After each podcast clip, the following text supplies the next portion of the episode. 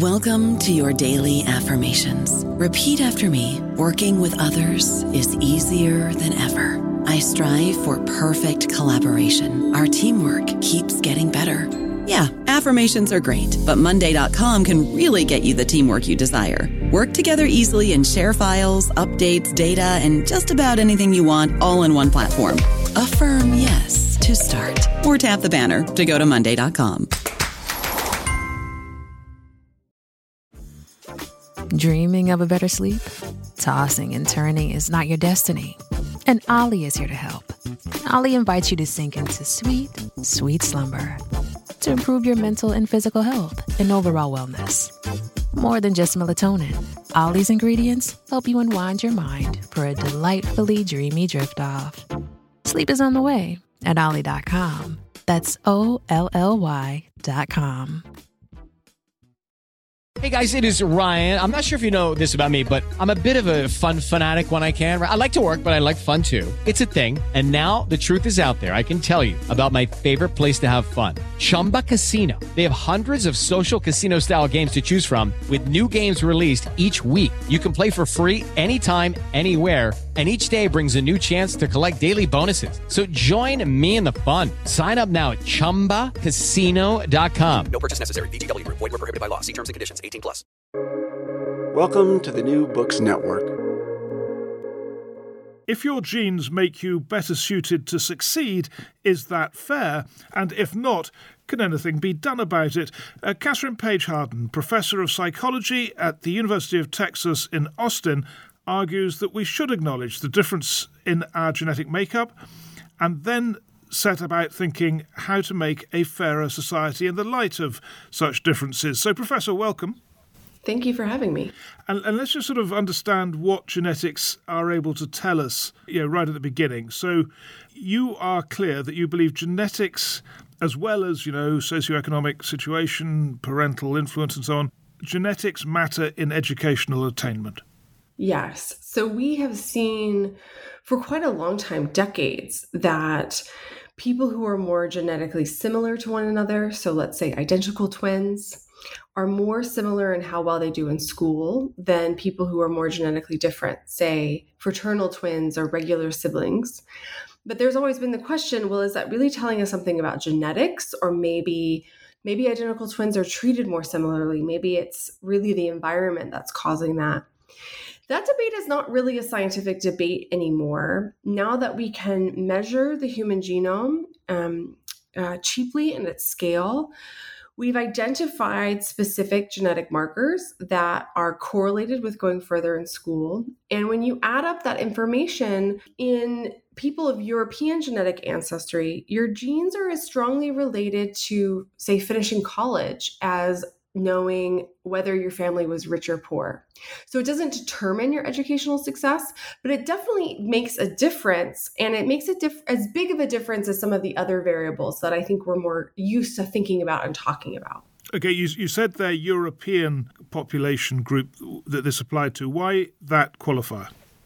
That qualifier because that is the people in whom the research has been done. So, if we look at the biggest contributors to large scale genetic studies in the world, most of our data actually comes from people who identify as white British and are part of the UK Biobank, people in Iceland, and customers of 23andMe who also identify as white and whose recent genetic ancestors came from Europe. So even though people whose recent genetic ancestors come from Europe is just a tiny slice of the global genetic variation, because of where the research is conducted and who the research is conducted in, almost all of our information comes about those people. And that information isn't what scientists call generalizable. You can't take the information that you've learned about white British people in the UK and apply it to anyone in the globe. It's really specific to them. Yeah, and we'll get on to those tricky issues uh, later in the interview. But uh, just first of all, when you said that the genetic makeup is, uh, you know, a more significant factor than previously thought, can you just put it? I mean, are you able to put it into relation to environmental factors, parental factors, and, and so on. What, yeah, can you give us some impression of the weight of the influence of genetics? Yeah. So, one way to think about it is if you looked in the United States and you said, what percentage of the variation so, all the ways that people differ in how far they go in school, so their number of years of education. Out of all that variation, how much could be accounted for by the fact that some people grow up in rich families and some people grow up in poor families? And that number is between 10 and 15%, um, depending on how you count it. So, what that means is that richer children are more likely to go further in school they're more likely to graduate from college. But there's still differences. So, not every rich child succeeds in school, not every poor child struggles in school. It's about 15% of the variation um, that we can account for by its correlation with family income. When we add up all the genetic information that we currently know about, um, we get a relationship that is about as strong. So, about 15 to 20% of the differences between people and how far they go in school can be attributed to this genetic difference that we can measure between them. So, again, it's a difference maker, but it's not deterministic. I mean, to, to, to really sort of uh, journalize this and, and sum it down, nature or nurture, both. Both, always both, definitely. And in about equal proportion. Yes, in about equal proportion. Yeah, interesting. Okay, so so now then, just before we get on to all the implications of this, what are the best objections you've heard to what you've just said? You know, in, in the in the study of Europeans, fifteen percent. Uh, uh, are you aware of things that make you worry about the solidity of those findings? I would say the best objections are there's two I think of the of the most incisive objections. And the first one I've already mentioned, which is that these are results that apply within people who have um, what we often call European genetic ancestry in the United States and in the UK. They would be racially identified as white. And there's a ton of educational equality that exists between different racial groups. And genetics is not telling us anything about that. So I would say the, the biggest criticism of thinking about genetics is well, are we really worried about the differences in education within you know this group of people who are often the most socially advantaged? That isn't telling us anything about racialized inequalities and that's a that's a really major source of inequality in a country. So i, that, I think that's the the biggest objection. And then i think the second objection is we don't know how these genes work. So it could be that some of these genes are related to how your brain is organized such that you can process information more quickly. But it could also be that some of these genes are related to, I'll give you a real example. Some of these genes are related to being a morning person, and we just happen to start school really early. And if we arrange school differently, then people who quote unquote have unlucky genes now, they look luckier in a different social situation. So I think the the inability to speak to racial differences in inequality and the opacity of mechanism are the two biggest kind of qualifiers for this work right now. Okay, and and uh, also just in this sort of introductory section of this, you are saying that you believe for social justice reasons, it is a good idea to take into account genetic makeup uh, when trying to achieve what most people say they think ought to happen, which is equality of opportunity. Yes, exactly. That's a great summary. And, and tell us what you think can be done to achieve this equality of opportunity that takes genes into account. So I think there's two ways in which genes are relative uh, relevant for thinking about achieving a more equal society. The first is around why would we even value equality? Why what is what are we why is that even a goal? Um, in the United States right now, if you ask people, is income inequality, differences between the rich and the poor, even a problem to be addressed? You find a great deal of disagreement about that. And the most common um, belief amongst people who think that income inequality isn't even a problem to be addressed, isn't something we need to worry about, is this idea that people who have experienced more educational success or socioeconomic success have earned it. that it's because they've worked harder, because they've delayed gratification, because they have taken more risks, because they've studied. And if we think about the role of genetics in our lives, I think that has the power to really trouble that belief that people who've succeeded in school um, have earn their success or deserve their success in quite the same way. Because you didn't ask you didn't ask to be born but you didn't ask to get a certain set of genes. That's just that's a, a lottery of birth a, you know luck. And the the title of my book the genetic lottery is a play off of this idea from the philosopher john rawls in which he talks about the natural lottery. And he asks us to imagine if you didn't know what the outcome of the natural lottery was going to be, what kind of society would you want to live in? How would you set up the rules of the game if you didn't know what your starting position was going to be? So, one of the ways that I think genetics can help us think about equality is by encouraging people to take that thought experiment seriously. If you didn't know what hand you were going to be dealt, in the genetic lottery, if you didn't know whether you were going to get the genes that made it easier for you to do in school, what would you think would be the, the fair way to set up society? Um, so that's really just a way of getting people to think about what is even equality mean? Why is it important?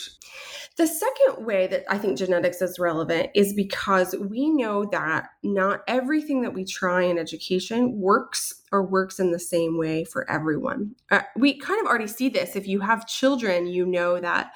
Um, you know the best teachers for one child in your family not, might not be the best teacher for every child in your family that there's individual differences between kids and how they learn and, and what they need from a school system in order to succeed.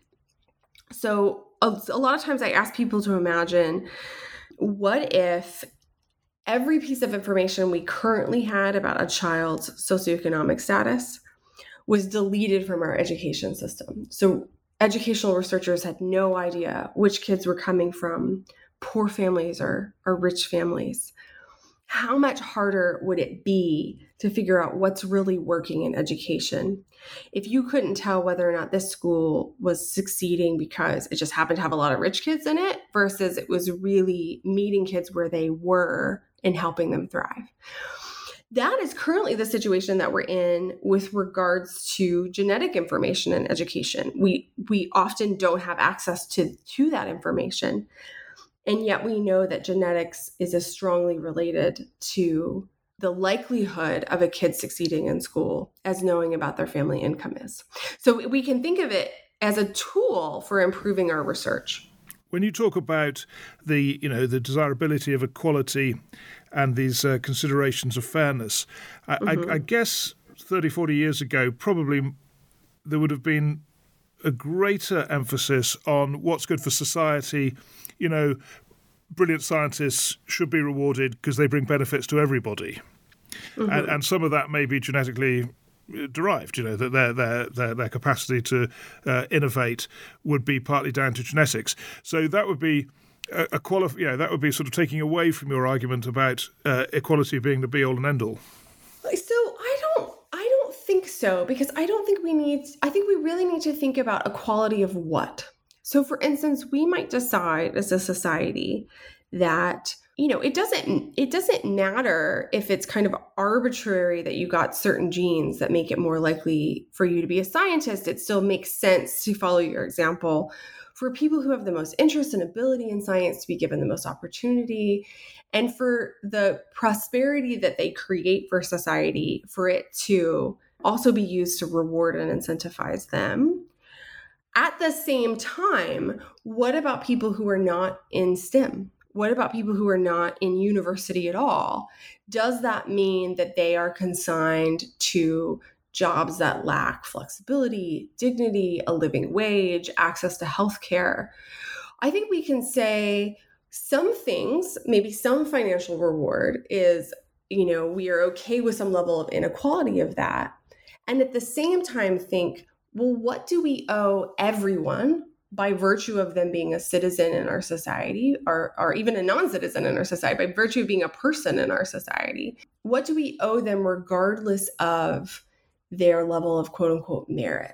And so I, I, I say that because i don't think we need to think about are we interested in an equity of outcomes or equality of outcomes? We don't need to make that same decision for every single outcome. We can say well we really want to equalize people's ability to participate under, under conditions of dignity and to, for them to have access to basic goods and still tolerate some inequality and say scientists that really create prosperity for the group get a little bit more a little bit larger piece of the pie yeah, a bit of inequality, but I mean the, the difficulty. I mean, you know, you, I think you really know just how tricky all this area is because I, mean, mm-hmm. I, I, read you've been called a Holocaust so it just shows you, you know, this is re- can get into really tricky territory. And mm-hmm. Previously, people who were talking about genetic differences, I'm talking what 50, 60 years ago, people who were talking about genetic differences were doing it really to to reward those they considered superior, right? In Nazi Germany. Yes, uh, and not just reward people they thought were genetically, but but infringe on the bodily autonomy, sterilize, in some cases commit genocide on people who they thought were genetically quote unquote inferior. So yes, definitely there is a there is a a terrifying history of people um, sort of invoking genetic differences. And just tell us a, a, bit about that in your case. I mean, you've been doing this research and you're coming to it, as we've heard, from a position of trying to achieve greater equality.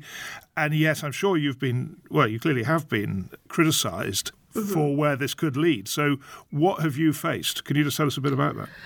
Well, I think what I faced is you know a reaction from people who are very concerned about the the risks and have a lot of fear about you know if if if the lay public knows that genetics is related to intelligence test scores or genetics is related to school performance is that going to lead to the resurgence of these um, you know, really atrocious ideas around white supremacy, around g- genocidal ideas, or or I, in the United States, we had a long history of involuntarily sterilizing people. Where I disagree is not about that history or the need to be vigilant against the dangers. I 100% agree that this is, you know, this is an area of science that has risks that we need to tread very carefully. At the same time, I think we can't just guard against what we don't want to happen. We also have to talk about what we do want to happen. What what do we want to build? There is i think no putting the genomic genie back in the bottle. Not in a world where we have 23andme and people can spit into a tube and mail it in and get a report on their genome. Not in a world in which um, major governments in europe and in north america are genotyping millions and millions of their citizens. That information is here, that technology is here. Given this history, what do we do now? What world do we want to create? How can we make meaning of this research that's coming out? And I think that that project is vitally important in order for people to you know understand the the technology that we're dealing with. Now, now to to avoid yeah let's be clear to avoid the charge of racism you have uh, you know put put forward a lot of arguments. And mm-hmm one of them is, I mean, we can perhaps just sort of accept some of them early on so that, that we can then get to the heart of it all. So, one of them is that race isn't a particularly meaningful category in relation to a lot of this. It's more political, it's more determined by you know, self-identification and lots of things which are not really to do with genes, right? So, the, the, yes. so there's a problem there with the term race. Yes. And I think that's a really profoundly unintuitive for, concept for a lot of people because you know, we live in a racialized world. Um, and we, you know, people say, look, I can see that people look different. What do you mean race isn't a genetic concept? What do you mean race isn't biological? So I, there's one, a, a, couple facts that I think are really important um, to kind of illuminate that race is a really bad, race isn't a genetic idea. And, and one way to think about that is to think about genetic dissimilarity between people. So how dissimilar are people genetically because their ancestors um, they don't have any ancestors recently, right? Like you have to go way back in time to find a, a common ancestor. Um, two people from different parts of Africa who would both be categorized as Black in the UK or in the US could be as genetically different from one another as the average British person, white British person is from the average Japanese person, right? Which I think is really, I mean, and, and much more genetically different. So we have these little boxes that we put people in, and they're either or, you're white or black, and they're and they're they're a poor proxy for the genetic similarity and dissimilarity between us. And their function is social. Why do we categorize people? It's because of our social relationships. So, you know, which genes you happen to inherit is a natural fact. How we assign races is a social fact. Now, so that raises some interesting questions, and Japan is probably quite a good example. As I understand the history of Japan, I may be wrong about this, but I think they are much. You know, they've had far less immigration and population yes, they're mixing much more ethnically homogenous than, than most other UK, places. yes, yeah, yes. right. Mhm. So does that mean that the Japanese do have a genetic makeup that is more clearly identifiable than, as you described, Africa? You know, huge continent, lots of outside influences, and so on. Uh, is there a difference there in the homogeneity in the genes?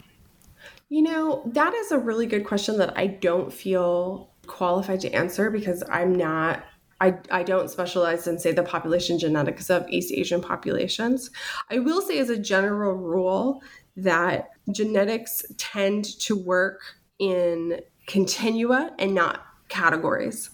And that even the recent histories that we see you know in the last 100 years in the last 200 years in the last 400 years places have had closed borders or more what we would think of as ethnic linguistic homogeneity. That's still a drop in the bucket in terms of the grand sweep of human evolutionary history. So i think that my prior is to be skeptical that the surface the surface facts that we observe are necessarily going to reflect something sort of deep and underlying about someone's genetics. Because it goes back a long way. It could go back millennia. Rather- yeah, mm-hmm. but it still must be the case that some population groups are more homogenous than others. Must be. Mm-hmm. I mean, I think what we what we see in the genome is the long history of you know who gets to have sex with who, right? Who is your neighbor? And that's not just going to be the recent history, that's going to be the long history of that. Right, but the, my, my point still stands that there will be differences in the degree of homogeneity.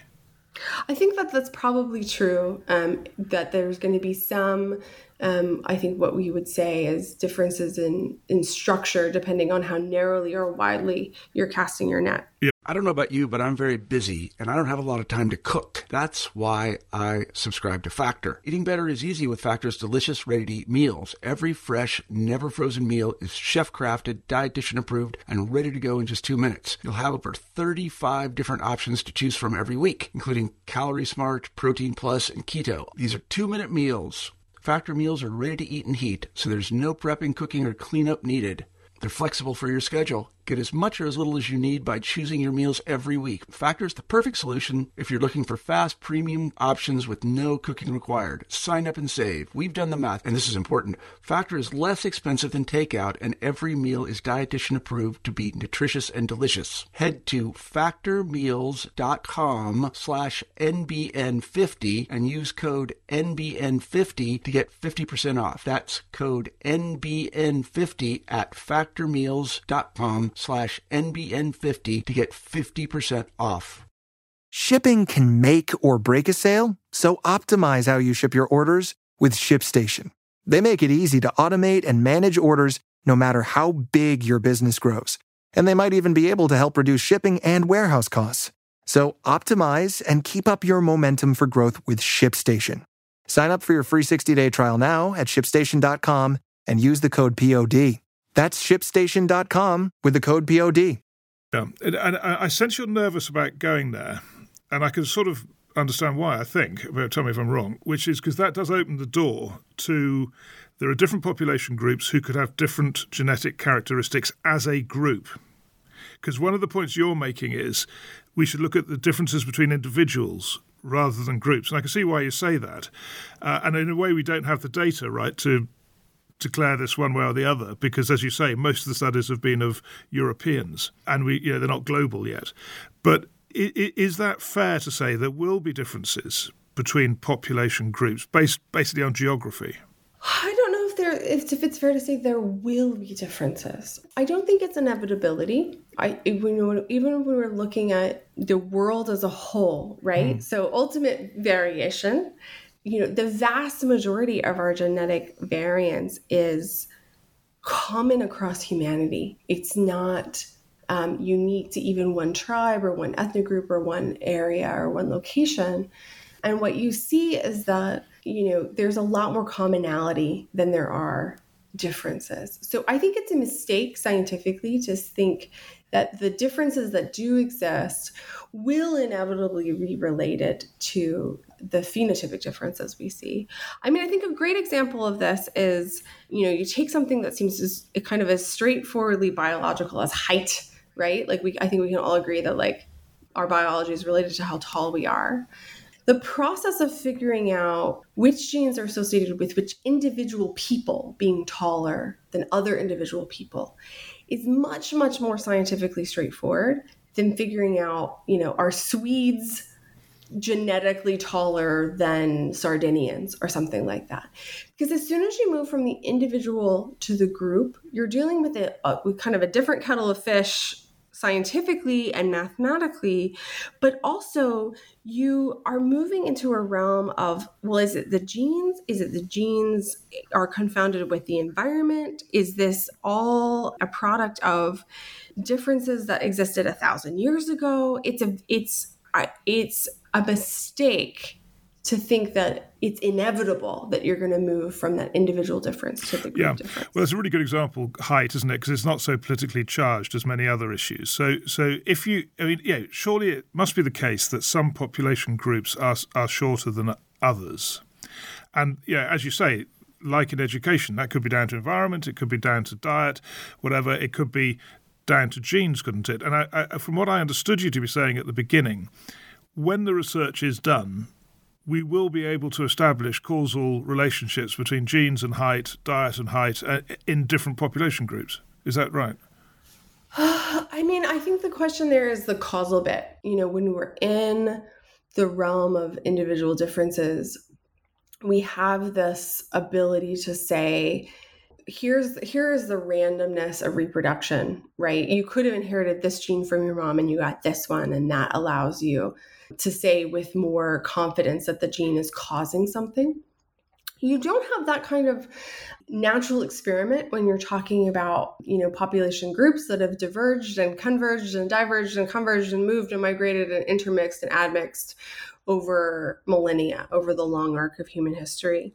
So I think that that you know, we can never randomize and say, all right, we're going to have you're going to have the exact same genes but you're not going to have any of the benefits of being a white British man from the, we're going to basically erase colonial history for the last several hundred years and you're going to have have had the same social experiences as enslaved people right? Like that's a thought experiment that we can't do in the same way that we can do the thought experiment of you happen to inherit this gene versus this gene so that's an extreme example but i think we always have to be careful when we when we're using the word cause. Yeah, but is, is well, you, you talk a lot about it in the book. But surely, when when you say yeah.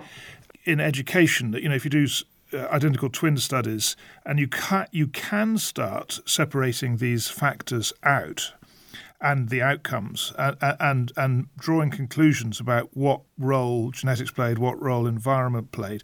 Uh, I mean, why could you do that?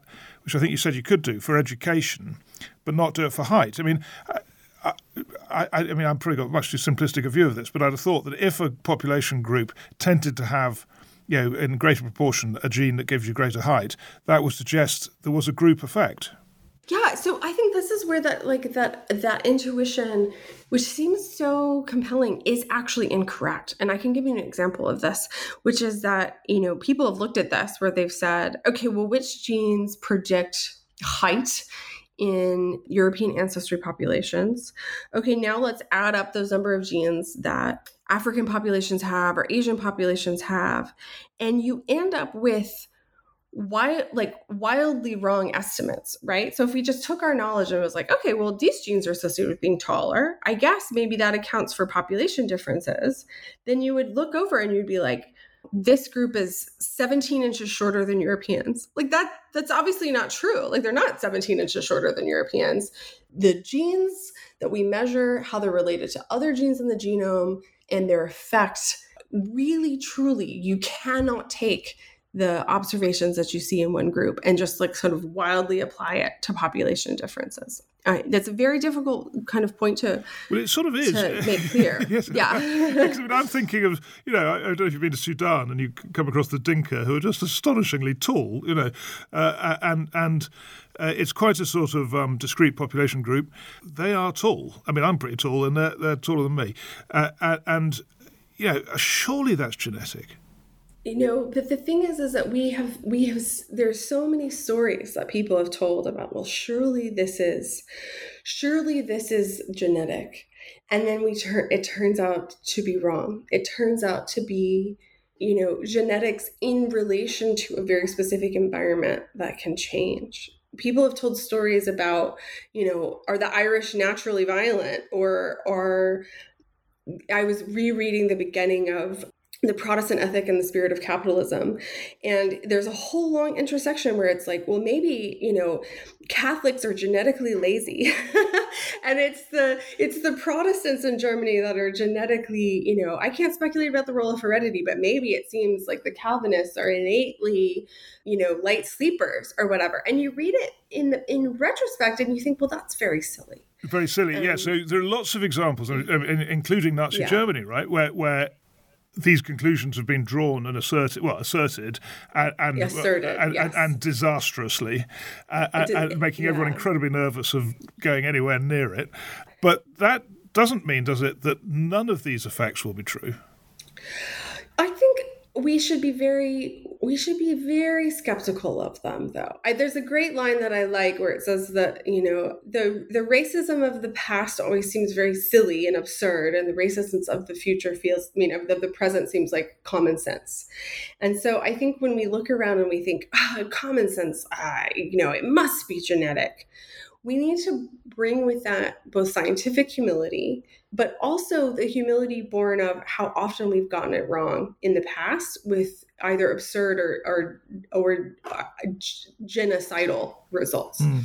Now, I think you also say, tell me if I got this quote right from your book, uh, people's moral commitments to racial equality are on shaky ground if they depend on exact genetic sameness across human populations. Is that right?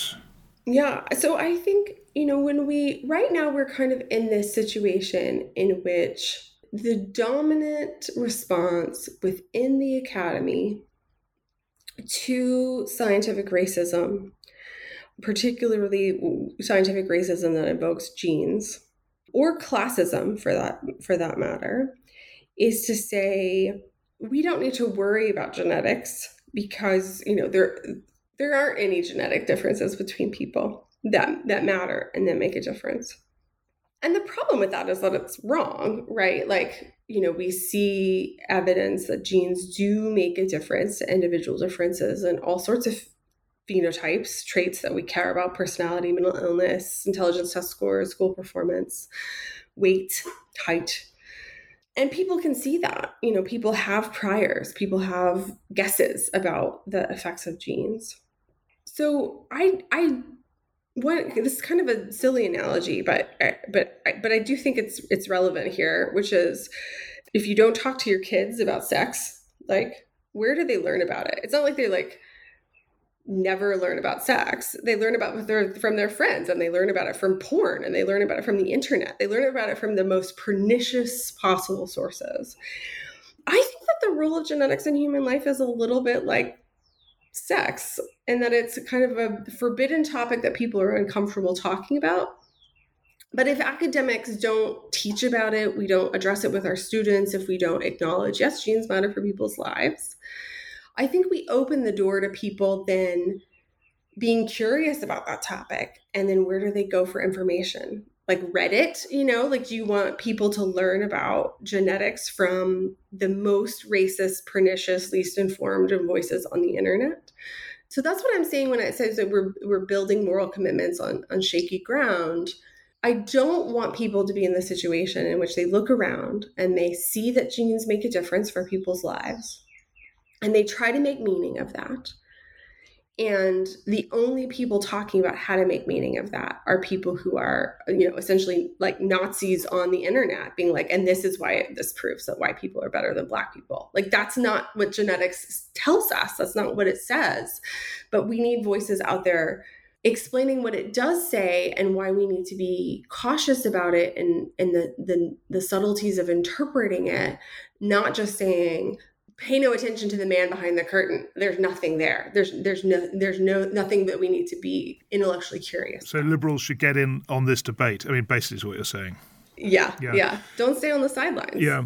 But uh, so it seems to me, from what you've said, a lot of the disputed areas in this will become clearer when more research is done, right? I mean, there'll be still, yeah, it's complicated and there'll be lots of nuance and it won't be probably yeah, simplistic as you know, lots of journalists would like it to be, or, or you know, or political activists, you know, or yeah. politicians would like it to be.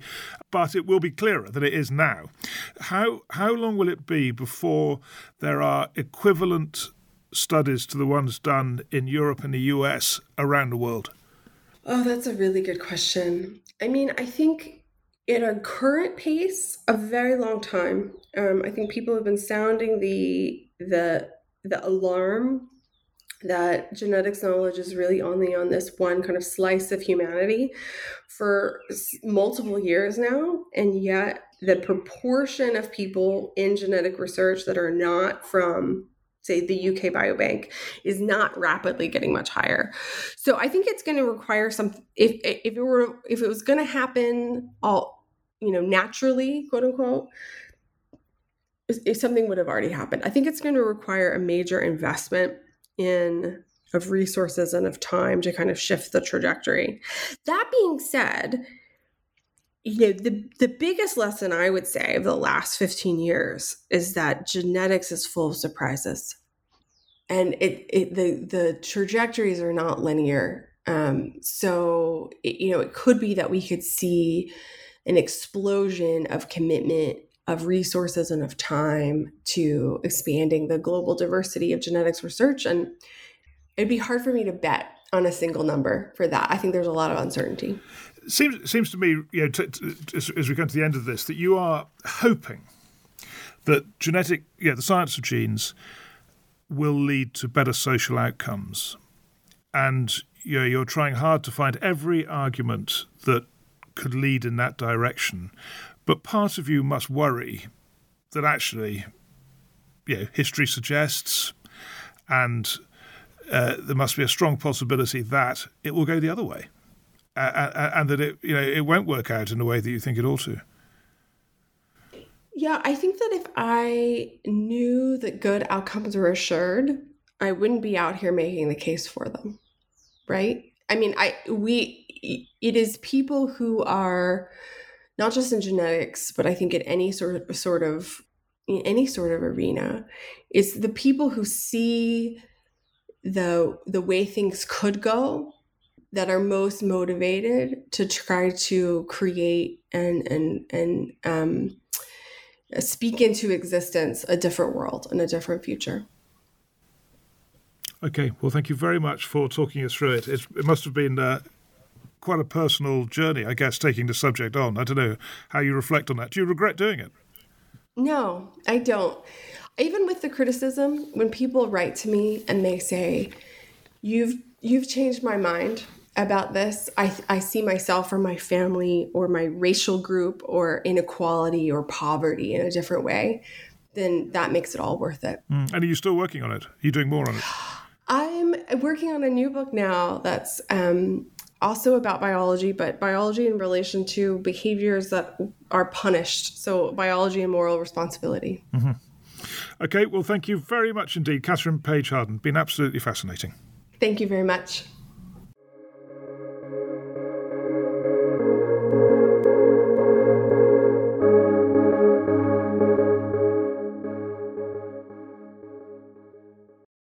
Judy was boring. Hello. Then Judy discovered ChumbaCasino.com. It's my little escape. Now Judy's the life of the party. Oh, baby, Mama's bringing home the bacon. Whoa, take it easy, Judy. The Chumba life is for everybody. So go to ChumbaCasino.com and play over 100 casino style games. Join today and play for free for your chance to redeem some serious prizes. ChumbaCasino.com. No purchase necessary. Void where prohibited by law. 18 plus terms and conditions apply. See website for details.